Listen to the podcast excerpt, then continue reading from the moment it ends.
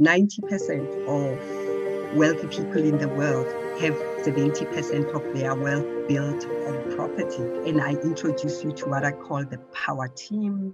That is your accountant, conveyancer, your contractor if you need one, the bond originator. Hey guys, welcome back to the Unpack podcast where we chat about all things property and finance related. If you're looking for creative ways to finance a property deal, then you have come to the right place because today's guest will be unpacking different financing options for purchasing a home in South Africa. Hey, Lerato, I am so excited to be here. On my socials, I am Prop Doc Mom, Property Doctor Mom because that's exactly who I am. All those roles is what I do. I'm Dr. Miranda. I am from Johannesburg. I am Neo's mom, a, an 11 year old girl. And I studied medicine and lo and behold, two years ago, I made a transition into just property investor and property mentor. I still work as a medical doctor, a little bit here and there. And um, most of, of my doctoring career was spent in corporates. I have done what we call occupational medicine and lots of public health, worked in the HIV space, treating, initiating people on antiretrovirals, etc. So I've had a whole rich life. That's amazing. So it's actually really great to learn more about you because I just know you from I've met you on through social media and I knew you as a podcaster and a doctor and I wasn't quite sure what you do, but I'm learning more and I'm very happy to be knowing more about you. So I want to know how your property journey started. So how did you start investing in property? You know, I I had been looking for um, investment vehicles and where to put my money while, while I worked in these corporates that I worked in. And, um, you know, financial advisors will give you advice as much as they know, as they know. So I accidentally fell onto a property master class on a weekend. And that's how I ended up being interested as a property investor. And that's how I started property investing. But right now I'm a property mentor. So Prop Doc Mom is a mentorship program that I mentor um, beginner property investors. And purely because, Lerato, I'm a little upset about how we don't get introduced to this asset class that is so important in wealth building. I mean, 90% of wealthy people in the world have 70% of their wealth built on property. So how come no one wanted to tell us this? And I felt like it's deliberately hidden in the English of leverage and equity and rate of investment and and and just the jargon that's used. And that's how I set up my property um, property mentorship. I just decided somebody needs to unpack it in a language that we can hear. And if no one else, I'm going to do it. Right. And I end up being in property podcast because you know my co-host Vangile Makwakwa. So um, Vangile and I founded the podcast in September 2019. Again, really for that to say, bring property investing closer to people who need it. And because I'm a mom and I single-handedly handle my household, can't somebody teach mothers how to do something where it frees their time and they can mother more and I can spend more time with my child? And that's what property investing has done. It has freed my time.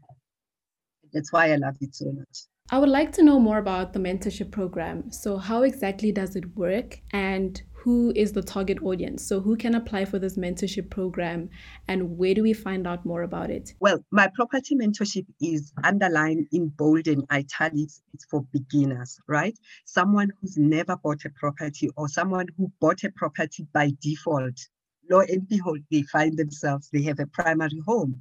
But what do you do when you want to expand your property portfolio? How do you expand? And you've had all sorts of terms like you can use other people's money, don't use your money.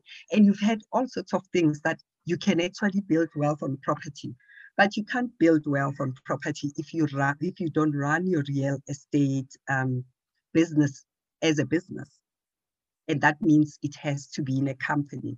So the property mentorship really takes you out of curiosity and fear and then not knowing to setting you up. How do you even start to set up the PropCo, the company that you're going to invest in, whether to start a trust at that time or later? How do you finance a property?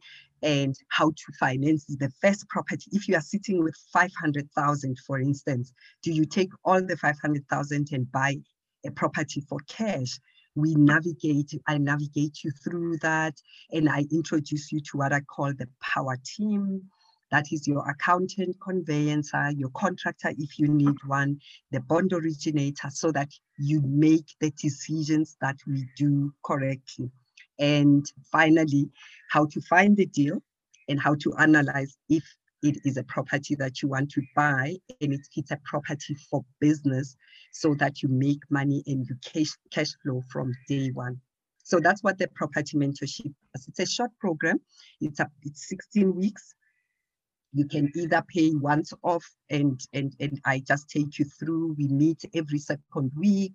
I do have a private classroom on Facebook, which I love very much because that's where we discuss things in depth, doing a deal analysis, taking a deal, taking it apart with my with my mentees and showing them where the money sits or where the money doesn't sit and why you buy the deal or you don't buy the deal that's how the mentorship works. Speaking about property deals, one thing that I have learned recently is that like not every single property that you purchase is a good deal and not every single property will make you a lot of money. So, for someone who does not know about investing in property or analyzing property deals, what kind of red flags should we be looking out for?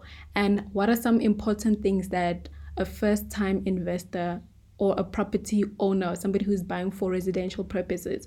What should we know? Oh my gosh, there are so many. But let me start with the ones that that are my pain point.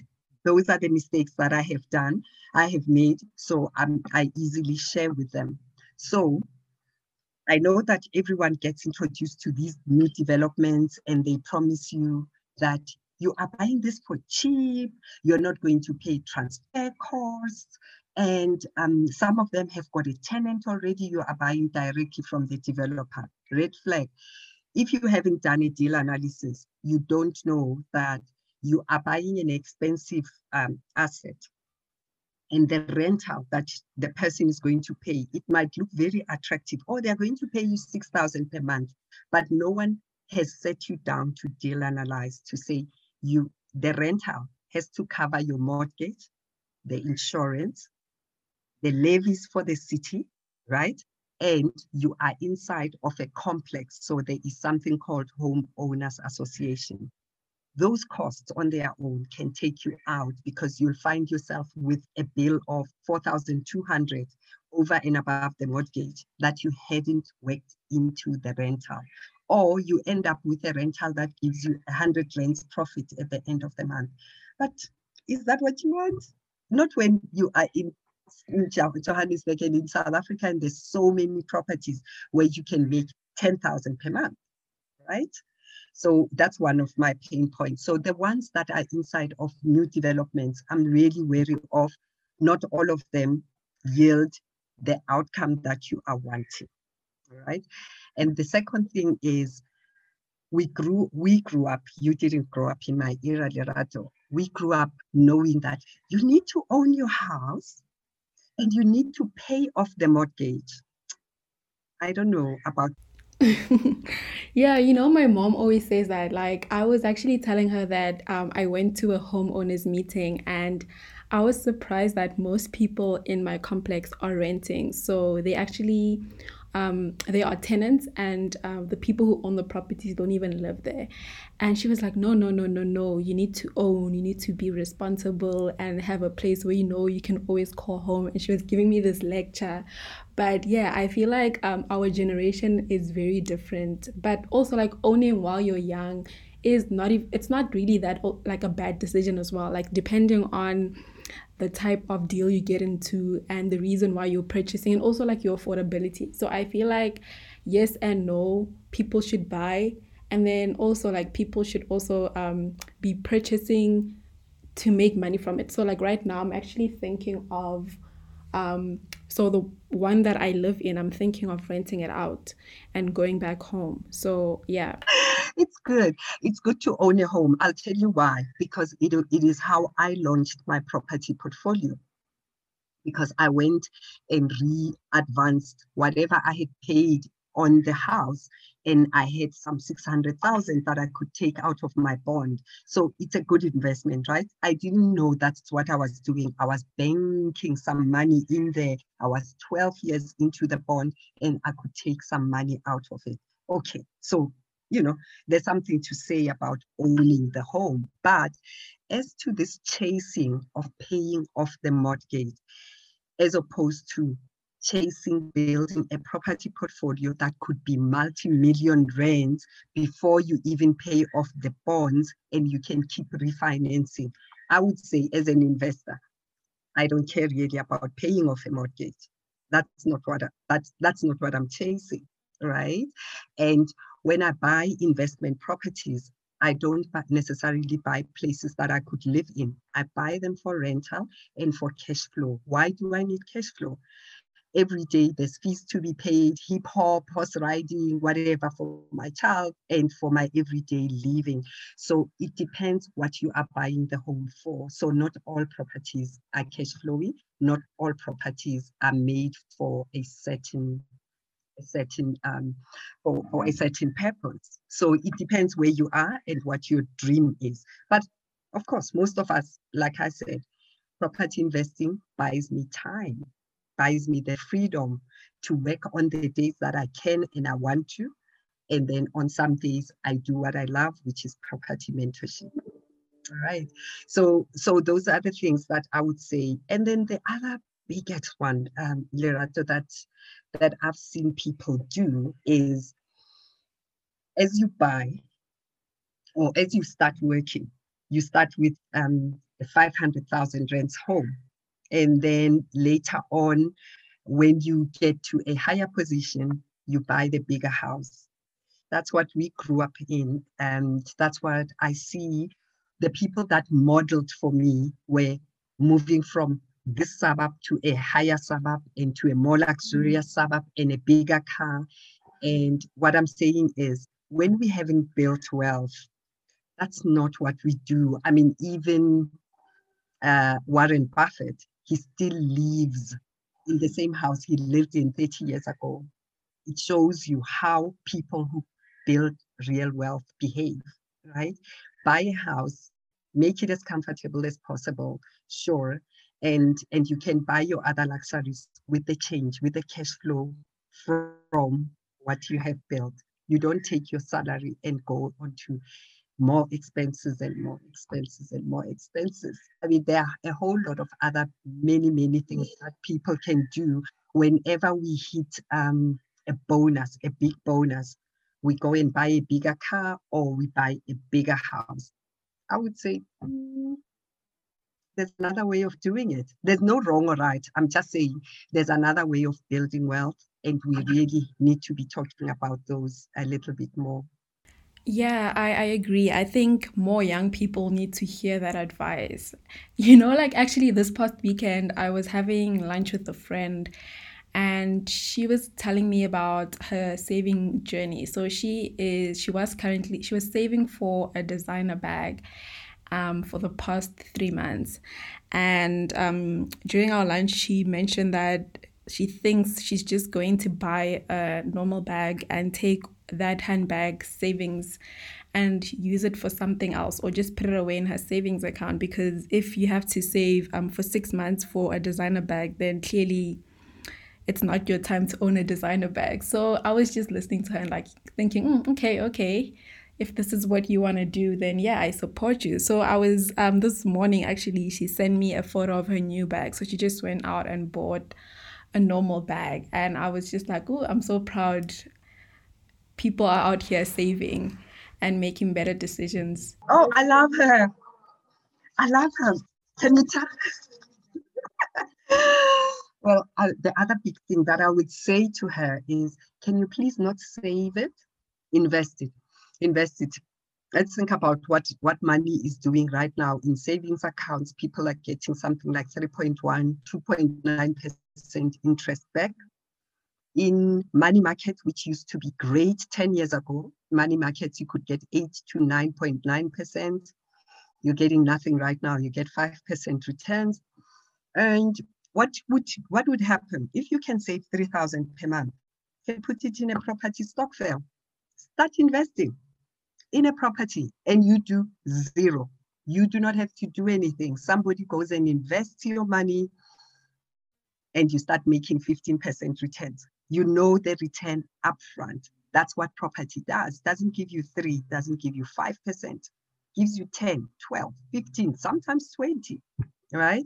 So I would say, let's not even save. That language of saving is a language that, again, my generation grew up on. You need to save, pay off the mortgage, and be seen to be successful by the next BMW.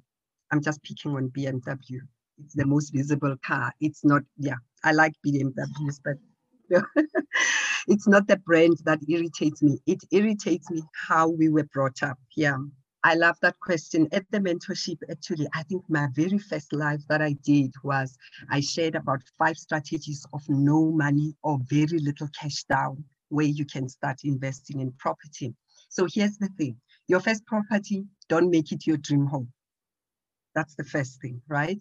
And even the one that you are renting, you're probably finding that young people are renting in a two bedroom or they are renting a three bedroom unit. In the other bedroom, what sits in them. They are golf clubs, they are tennis rackets, and they are gym equipment. That's the room to rent to another friend. All right. And privacy is overrated, guys. When we do not have money, we really need to shift our mindset to something else. How am I going to make the money that I don't have? how am I going to make it?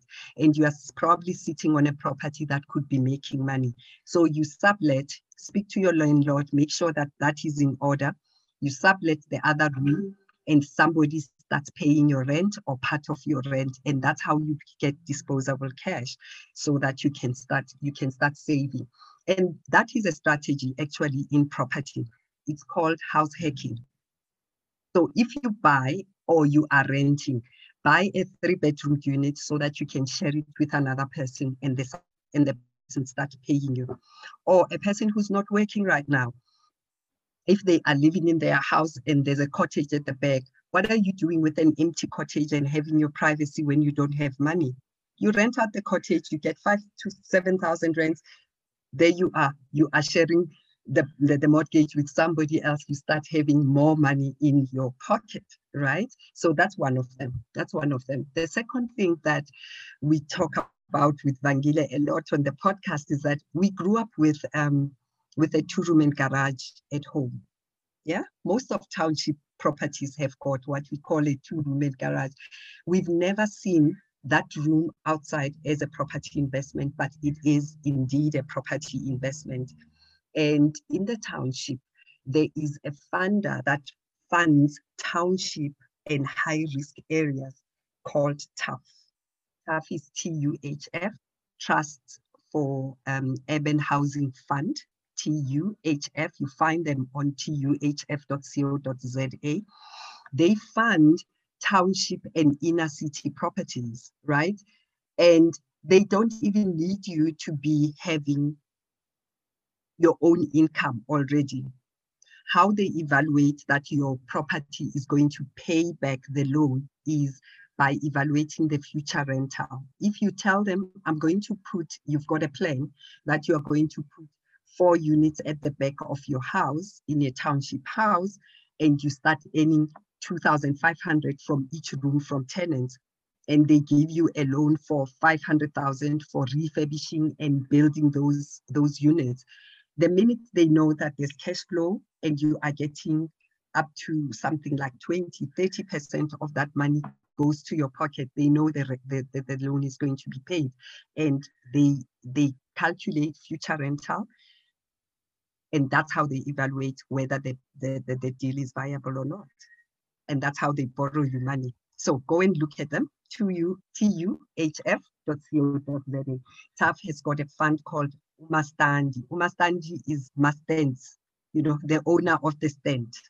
That is that is another mechanism of, of, of, of investing in property. The other way, when you say you don't have money, and you are able to sell ice blocks, cold drink, and you've got 1,000, 2,000, 3,000, 3,500, you can already get involved in a property stokvel. Yeah. Look it up. There's a lady that we interviewed on our podcast, Lerato, who's called Slindile. Slindile opened Sakisizwe stokvel. And she had three tiers of investing. And she called the 5,000 people, she called them moguls. The 3,500 were people called entrepreneurs.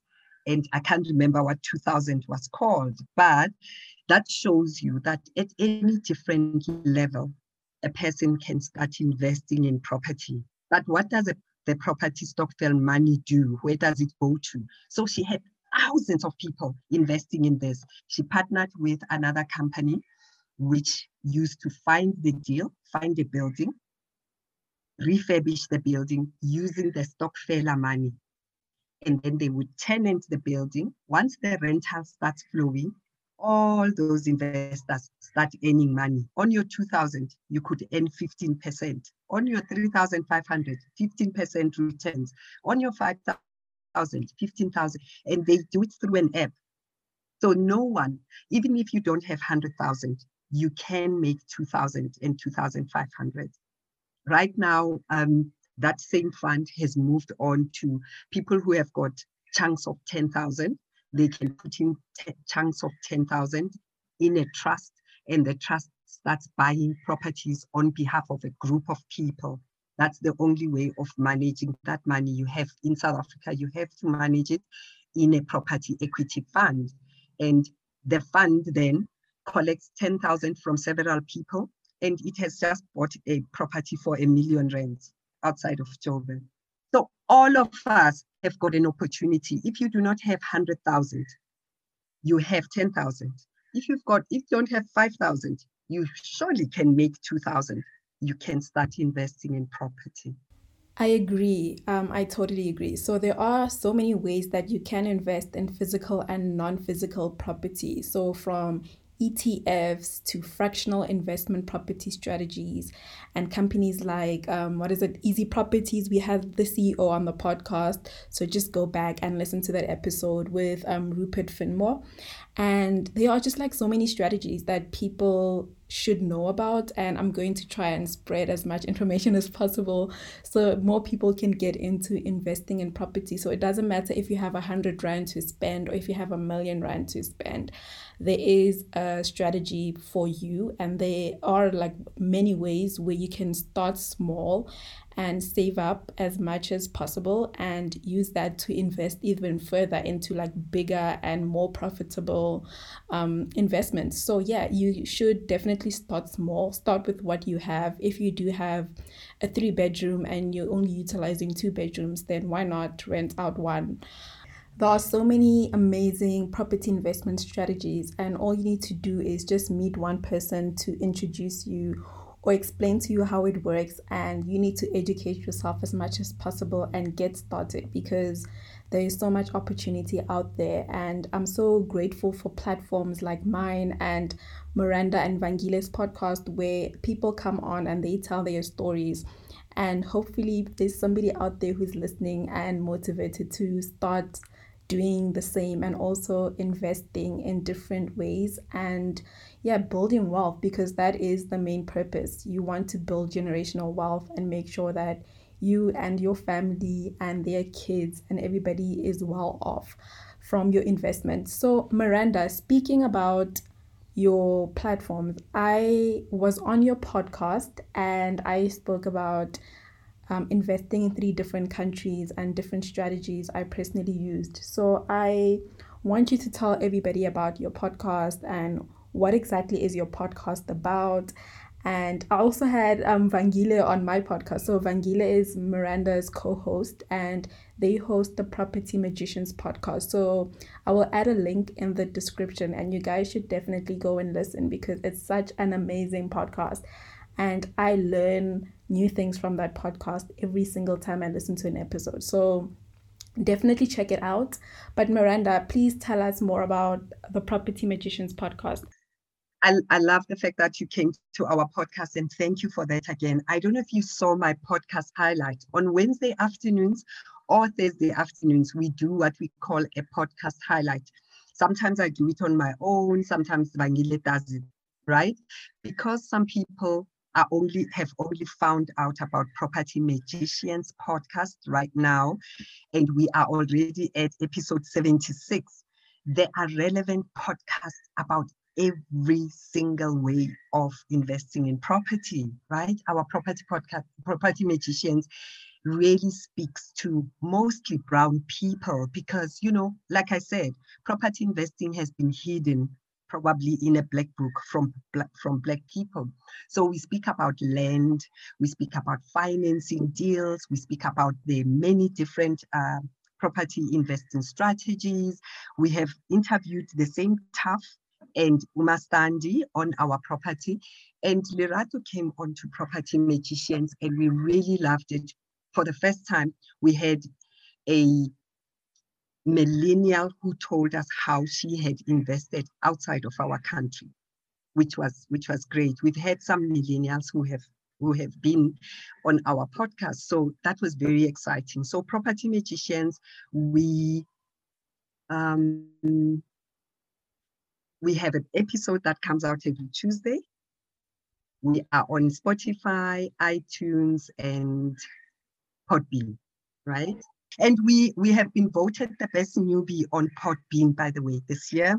And on i yeah, and on iTunes we are number 15 in South Africa or under the, the, the finance and investing uh, category. So Property Magicians is doing things and it's informing and we have given birth to property portfolios of people who used to listen to us on the on the lockdown in South Africa, and they have started their property portfolios as a result of the information that's that's loaded on, on Property Magicians. It's a longer podcast. Listen to it while you commute to work or while you're cleaning the house or washing your car. It's a longer podcast, one hour long, 55, maybe sometimes longer, depending on the guest. But that's us, Property Magicians.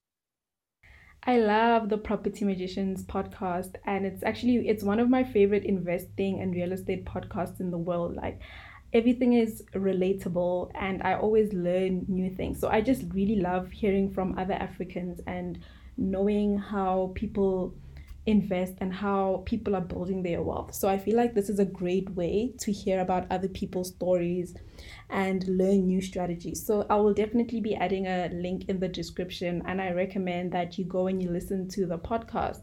Miranda, if someone wants to reach out to you and they want to find out more about your courses or your podcast or everything that you are involved in, how do they find you? You can land on my landing page at www propdocmom.com or my Facebook page is propdocmom as well. On Insta, I'm Dr. Miranda underscore propdocmom. So wherever you see me, it's propdocmom. Even on Twitter, I am hardly on Twitter, but there you are. so, so that's how you that's how you find me. And if you leave me a direct message, I try to answer everybody's message. And I think that's how we found each other, Lerato, didn't we? Yeah, yeah, we did find each other on Facebook, and I'm so glad we connected because then we wouldn't have this podcast episode. So, thank you again, Miranda, for taking the time to come and chat to us. This was insightful, and I learned a lot as usual. And I'm actually, I would love to host a live session on Clubhouse with you and Vangile to chat more about different property strategies. So I think we should plan that offline. But I am so grateful that you took the time and you came onto the podcast. Love this episode? Make sure to visit our website www.unpack.co.za To join the conversation, access the show notes and discover our fantastic bonus content. If you found value in the show, we'd appreciate a rating on iTunes, or if you simply told a friend about us, that would be helpful too. Thank you for listening. Hey guys, welcome back to the Unpack podcast where we chat about all things property and finance related. If you're looking for creative ways to finance a property deal, then you have come to the right place because today's guest will be unpacking different financing options for purchasing a home in South Africa.